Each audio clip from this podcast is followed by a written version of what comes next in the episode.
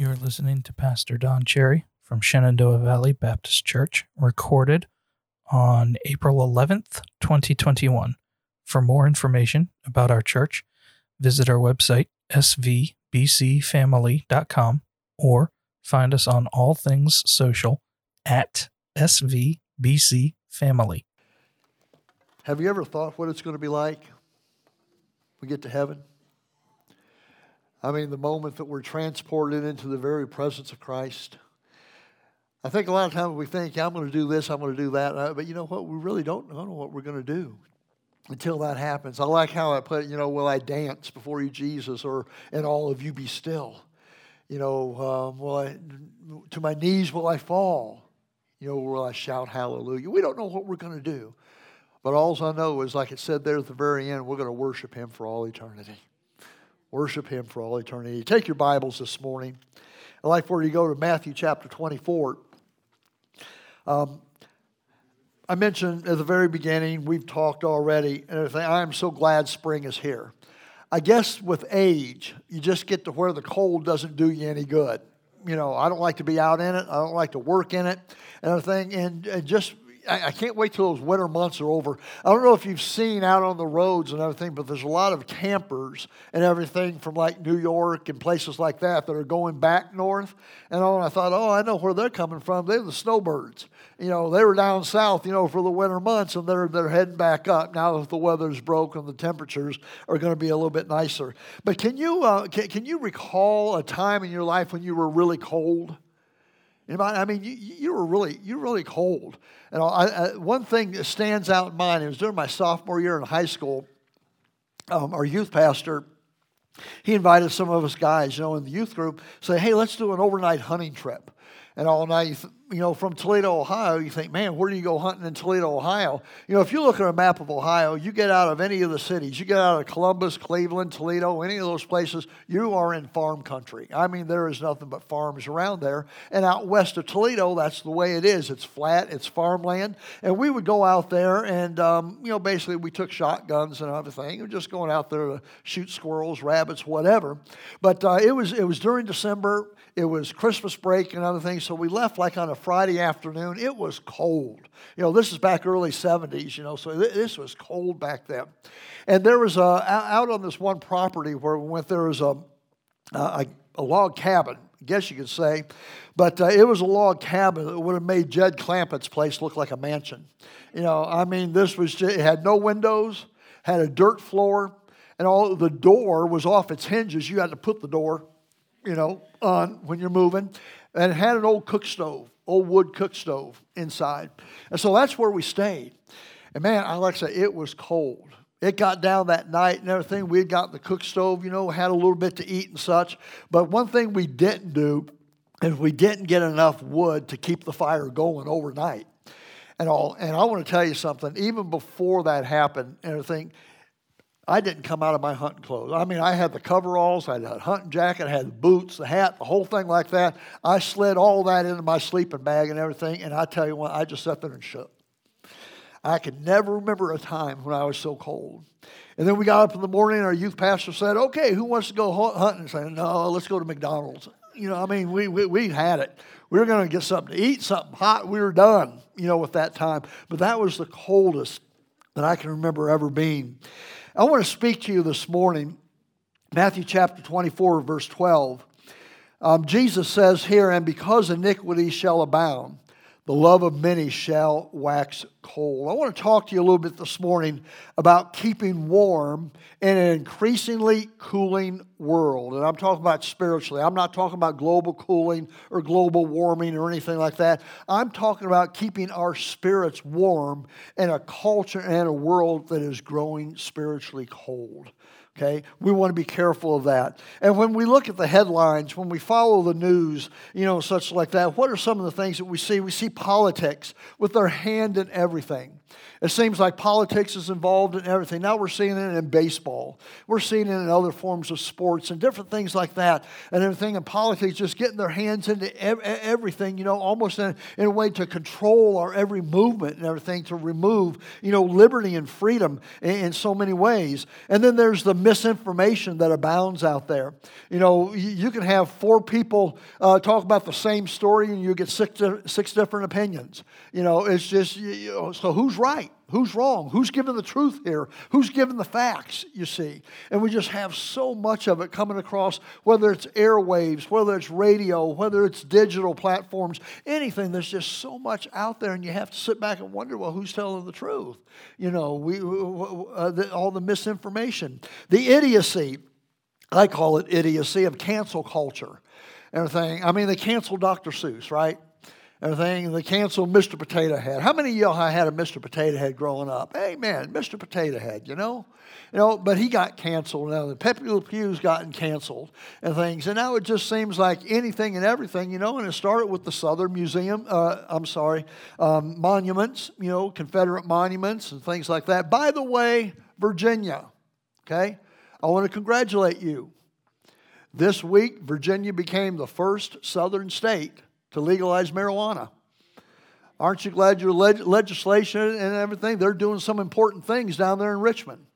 But you know, we got problems in Charleston too and other thing, because our state's number one in opioid, you know, problems and things. So, um, you know, maybe our law, lawmakers somewhere down the line will pay attention to what's important and everything and quit worrying about some of these peripheral things and such. But uh, yeah, these things are happening here you know, getting canceled, uh, one thing after another. Family and church gatherings are restricted.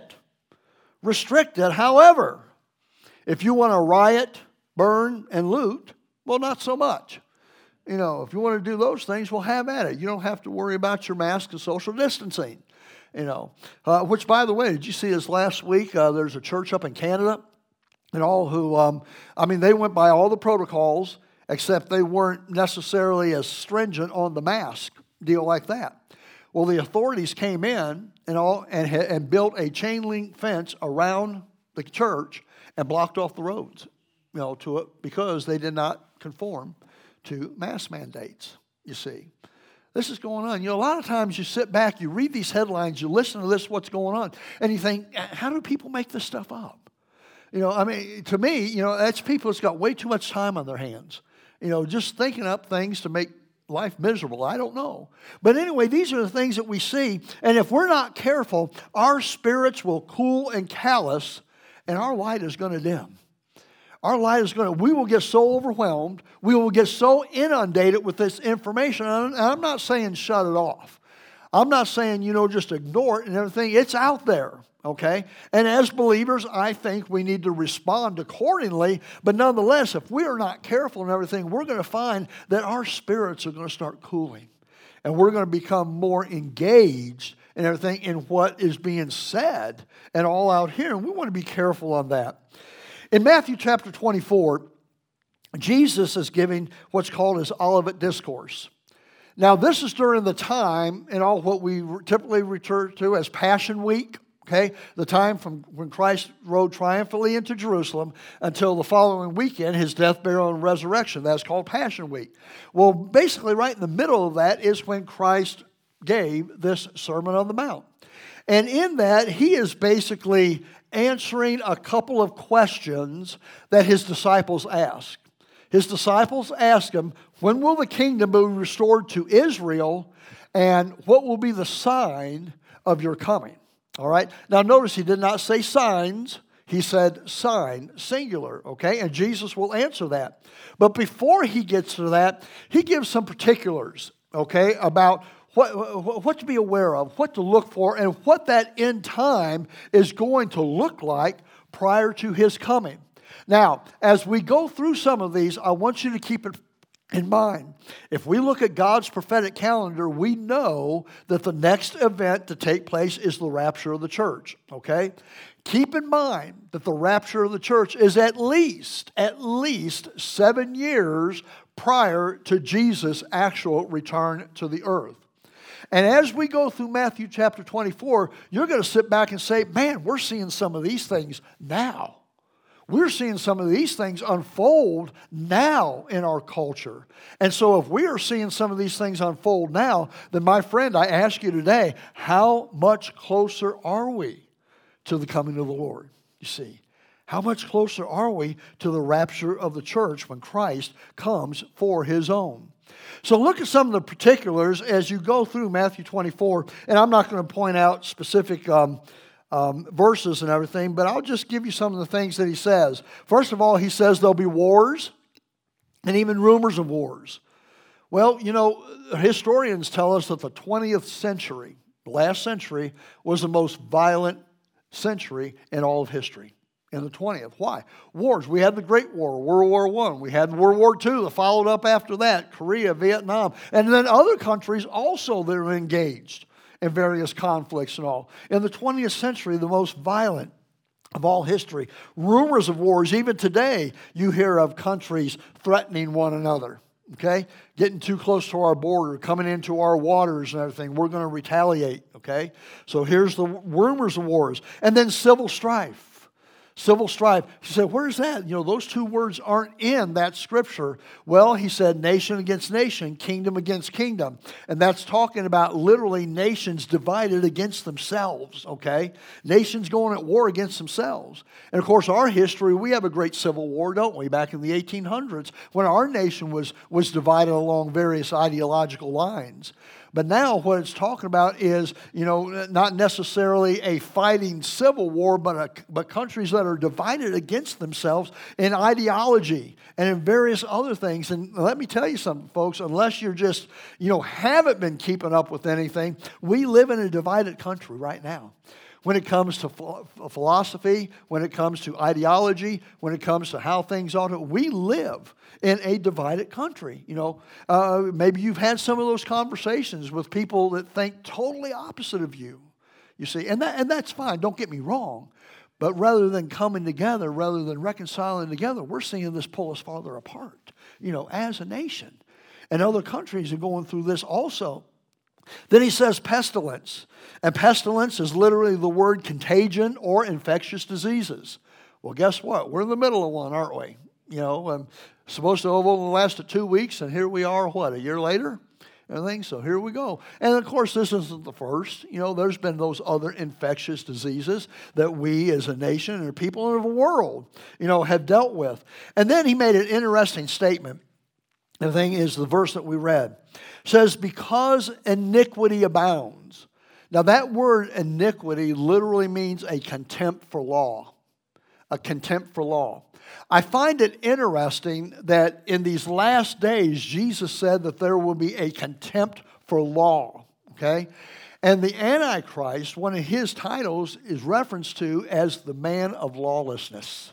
Lawlessness, one who will have contempt for the law, you see, He become a law unto himself. And even today, we see that our laws are under attack. Our Constitution is under attack. And not that I set the Constitution next to the Word of God, please. I understand that. But the Constitution is the law of our land, it is that foundation and everything that our founding fathers placed there. And we are seeing it under attack, in particular the First Amendment, when it says that we have freedom of religion, we have freedom of speech, that we have freedom of the press, and we have the freedom to peaceably assemble. Okay? These are all, during this, especially during this last year, this, these are all come under attack. And the thing about it is, of that First Amendment, our Father said that these shall not be abridged, which means they can't be diminished. But yet we are seeing a diminishing, aren't we? Why? Because there's a contempt for the law. A contempt for the law. The people not following the law and even having a contempt for it. And because of that, he says, love love will wax cold. People will become cold hearted. People will become increasingly insensitive. People will become increasingly self centered, you see. Folks, I think Jesus 2,000 years ago basically described where we're at today. And this, he's saying, this is just before I come. Well, guess what? Seven years prior, he removes his church. He removes the believer. How close are we to that? So, what I wanted to bring out you know, is just maybe some preventative medicine, okay? We all take that. You know, maybe when winter comes and everything, you start stocking up on the vitamin C or something like that, you know, or, or you know, allergy season's coming like I do and everything. So about a month out and everything, I start taking some stuff, you know, to, to build up in the system where I don't, you know, have my allergic meltdowns like I, like I usually do from, from the allergies and such. So we start taking that preventative stuff. Okay, well, I want to give you some preventative medicine and everything that will, that if applied, if applied, will hopefully help us not to get so cold, to get cold hearted. Because, folks, if all we're doing is worrying about anything and everything that is around us and everything, then I'm not trying to be cute when I say this and everything, but it's almost like you want to go stick your head in a microwave, you know, and just forget about this thing. But let me tell you something and everything, folks. I firmly believe, you know, that as long as we are here as the people of God, God has a purpose for us. God has a plan for us. And not just to survive and hold on, you know, and say, hey, anytime Jesus come on, which I mean, we, we want that. We're ready for the Lord to come anytime you come. And, But listen, we have been commissioned to occupy until He comes, to move forward, to take ground, and to continue to be His light until He calls us out. Okay? And here's the thing that I want you to always remember Jesus said, I will be with you always, even until the end of the world. I am so glad that He never leaves or forsakes His children. You know, it's like that old bumper sticker. We've all seen it. You know, think, feel far from God? Well, guess who moved? God ain't gone nowhere. Okay? He's still the same yesterday, today, forever. Amen? You know, he hasn't changed any. So let me give you four things, four preventative medicine here that if you heed, then I believe that um, uh, will help you along this. Number one is prayer. And you might say, well, duh, we're supposed to do that anyway. But you know, if you be honest, you know, if you be honest, you know, how consistent is our prayer life today? You know, it usually seems that the only time we really get down serious in prayer is when we get that one report from the doctor we don't want to hear.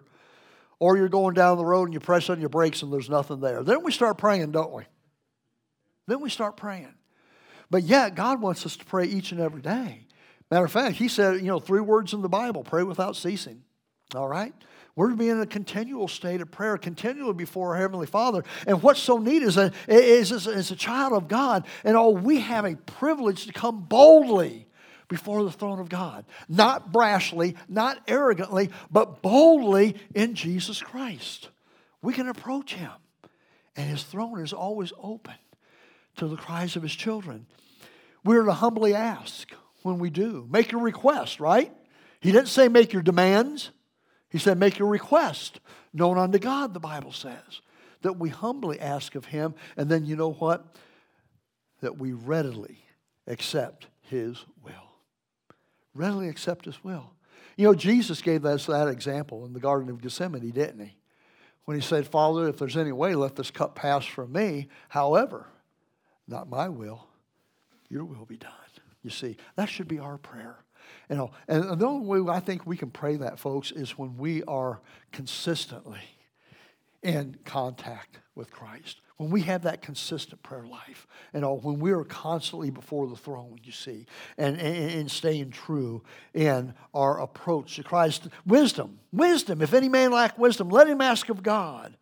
Wisdom to navigate the cultural waters that are out there. Number two, live and breathe His Word. Live and breathe His Word.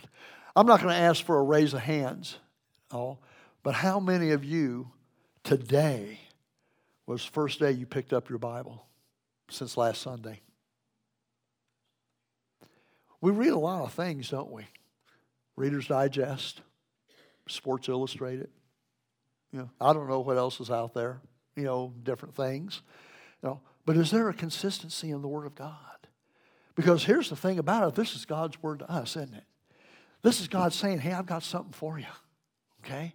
And we're not going to find that out unless we get into that. But let me ask you something where's the desire? You know, is there a hunger? Is there a thirst for the things of God? And not only just the things of God, but God's word reveals Him, so there is a hunger and thirst for Him.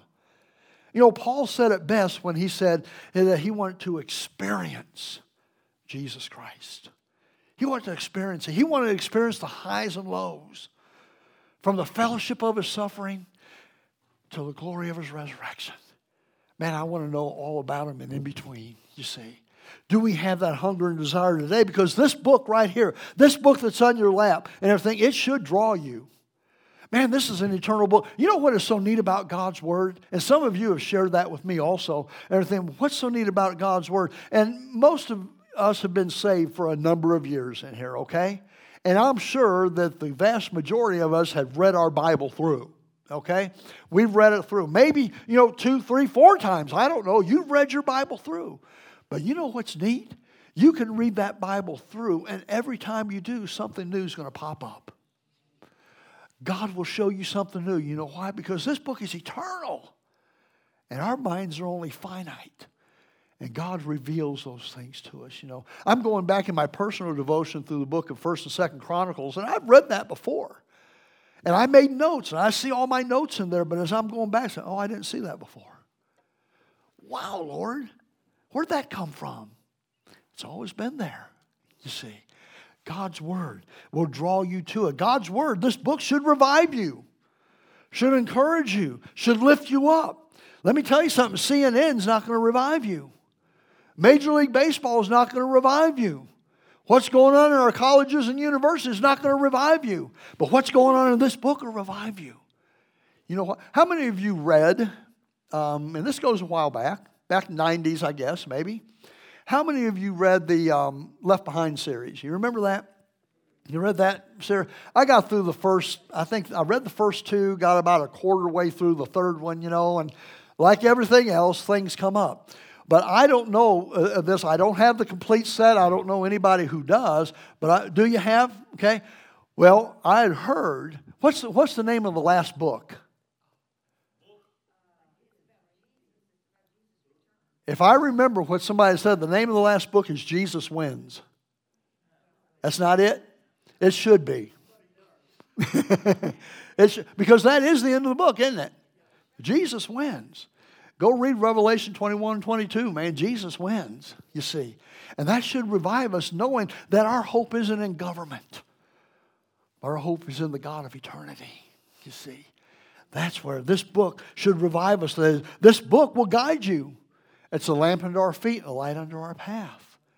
This book will help you maneuver these cultural waters that we're going through because God's word doesn't change. Man's word's changing constantly. I already mentioned, you know, when this pandemic broke out or when this virus broke out, they said, oh, two weeks, we'll be done with it. Well, here we are a year later, you know, and we still got it. So uh, it seems like the narrative is constantly changing, but God's word doesn't change. And we, can, we, can, we, we know that it is a sure guide. And then also, this book will sustain us. It'll sustain us. You know, my hope is built to nothing less than my government. Yeah, no, that don't work, does it? My hope is built on nothing less but Jesus' blood and righteousness. On Christ, the solid rock I stand. All other ground is sinking sand, you see. All other ground we have a sure footing in the Word of God. So, prayer, living and breathing His Word. Number three, see others as souls and not by skin color. See others as souls, not by skin color. I'm reading a book right now. I think they're doing security and everything. I saw Terry here. She gave it to me. But it's a book by Erwin Lutzer, who was longtime pastor of the Moody Church uh, in Chicago and wrote a book said we will not be silent just came out in 2020 but in that he basically outlines outlines how socialism marxism makes its way into a country and takes over and everything. Let me tell you what's happening in this country is textbook. What is taking place and one of the things is to divide. Is to divide, divide along racial lines. Now, here's the thing. I don't have a problem with racial lines because I don't think there's a black race, I don't think there's a white race, I don't think there's a brown race. I think there's the human race. Because the bottom line is, and everything, we all go back to the boat, amen? You know? We all go back to the boat, and from there, we all go back to the garden, you see. And God created us one blood. And that's where we have got to see. We become divided on what we see on the outside, not realizing that each and every human being, regardless of skin color, is created in the image of God. And that's how we've got to see people. We see them as valuable. We see them as precious. We see them as image bearers of the holy and the true God. But to see others as souls and not as skin color. As I mentioned in Acts, the Bible says we're on one blood. God says that He loved the whole world. Aren't you glad that He didn't define that by race? Okay? He just said, I love everybody. Red, yellow, black, and white, you know what? They're all precious in His sight. He, and that's the way we should see. That's the way we should see and not let you know not let our culture keep us divided and everything because of uh, because of culture because of skin color because of whatever. But to realize that we all bear, bear the image of god. Matter of fact the book of acts tells us every kindred tribe and tongue god loves. God loves you see. And you know what? If god loves them then guess what? We are commanded to love too right? We're to love others because god first loved us we're to forgive others because God first forgave us. We're to care for others because God first cared for us. And you know, when, when, when we see through the eyes of God, you know what that does? That gets eyes off of self. Self would pull you to the toilet, man. You know, the flesh, the, the, the, the, fle- the flesh is very uh, uh, survivalist. It'll be all about me. But the Bible says, no, it's not about me, it's about Him. And Him using us to reach others with the gospel of Christ. You know, Martin Luther King, I think it was in 1963, that was his great um, I Have a Dream speech. But in that, one of the statements he made that he dreamt that one day people would be judged by the content of their character and not by the color of their skin. And that's how we need to see, see people. That's how we need to see people. And only when we see them that way, everything, can we have a heart for them you see, and love them the way God loves them. Prayer. Live and breathe His Word. See others as souls, precious souls. And then speak the truth, but speak it in love. Truth can be harsh. There's a marquee on a church near me I pass every time when I come here. And on there it says, if the truth hurts, it's working. Okay, now that's cool. That makes sense, okay? But how are we supposed to convey the truth? The Bible says in love. In other words, I'm going to convey the truth to you because I care for you, not because I'm trying to make myself a point. Okay? But I care for you. That's why I'm going to tell you this. That's why I'm going to share this with you. It's not so that I can make points or prove that I'm better than you, anything like that. You see? Speaking the truth in love. And, and in our culture today, I'm reminded of the words of Pilate. You remember when Jesus was on trial? And, and during that time, you know, Jesus talked about him being the truth.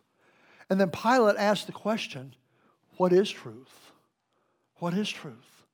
And you know, that same question is probably being asked today, or you know, is asked today. So, what is truth? Because everybody's a truth to themselves.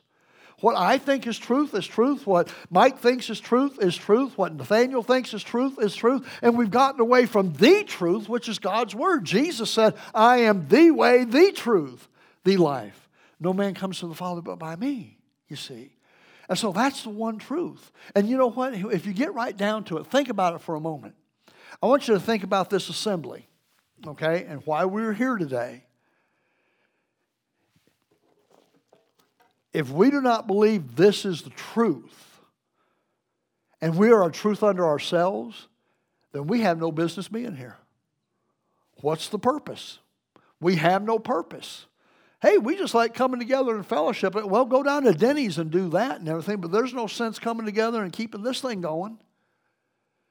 But the reason we do assemble, the reason we do come together is because of a common truth, and that's God's Word what we believe God's word to be.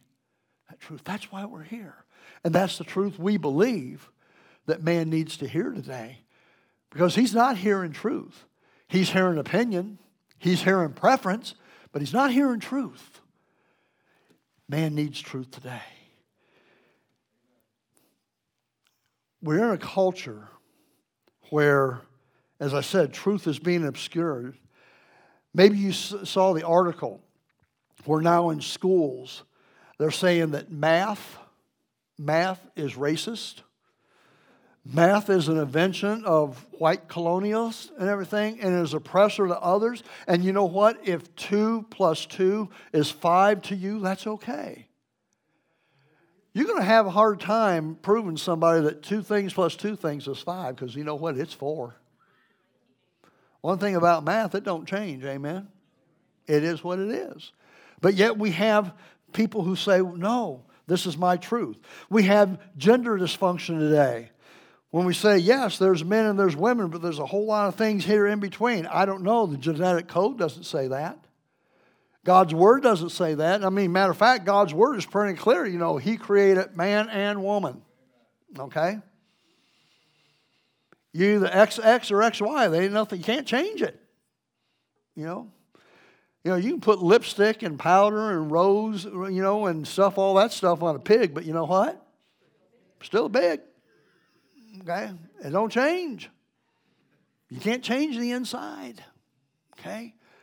But yet we have this is your truth, this is my truth, this is their truth, you see. Instead of that foundation, the truth of God's Word, you know what? And even heaven, how religions are divided. Get to well, that's your way to heaven. Well, you get to heaven this way, or you have to do this to get there. We're all going to the same place. We're just taking different roads. I just quoted you John chapter 14, verse 6. Jesus said, Nope, you know what? There's one road. You say, Listen, that's narrow minded and everything. Why does this church preach something that is narrow minded? Because God's word says that. I'm not saying it.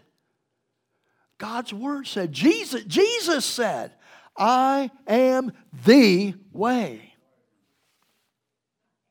I don't know where you can go from there. And then he even went on to say, No man comes to the Father except by baptism. I caught you, didn't I, Bill? he, yeah. oh, yeah, exactly. No man comes to the Father but by me. That's God's word, okay? That's not Don Cherry. That's not Jerry Falwell. That's not Adrian Rogers. That's God's word, okay? That's God's word. So, how can we keep, how can we stay warm in this continually cooling culture that we have? Well, I think the bottom line is don't just read God's word, but heed it. Heed it. Do what it tells you to do. Follow its paths. Apply its principles, you see. Because, you know, uh, God's word said, listen, I just want only good for you. I don't want you hurt. I don't want you harmed. I don't want, I'm giving you this path. But you know what? You've got a choice to make. What you're going to do. Heed the word of God this morning. Heads bowed and eyes closed for a moment.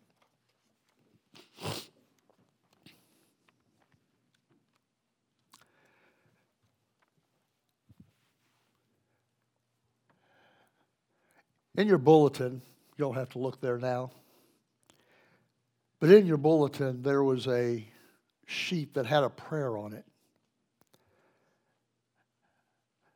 That prayer was by Erwin Lutzer and just said, you know, this is a prayer that maybe we ought to be praying as God's people today.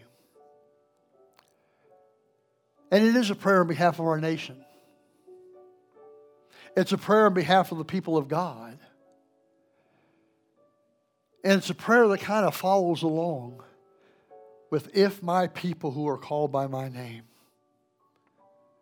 if we will humbly and earnestly seek and plead before the throne of God, God says He'll work. But, folks, we can't. We can't hope that the government's going to straighten up. We straighten up. We can't hope that Hollywood's going to straighten up. We can't hope any of these things are going to straighten up until the house of God straightens up. And God's people get back to where they need to be with Him. So I'm going to ask you this morning you know, the first Sunday of every month is the time that we come. We just ask the church to come. and pray in behalf of our church. And we've seen God bless in some wonderful, tremendous ways here at Shenandoah Valley. But last Sunday was Easter, so we're going to do kind of that first Sunday thing this week. But I'm going to ask you this morning, I'm going to ask you to come and pray for two things. Pray for our country. Pray for our country. God have mercy on our country. Secondly, ask God not to let you get cold. Not to let you get cold, but to stay warm so that the light of Jesus Christ will shine through us.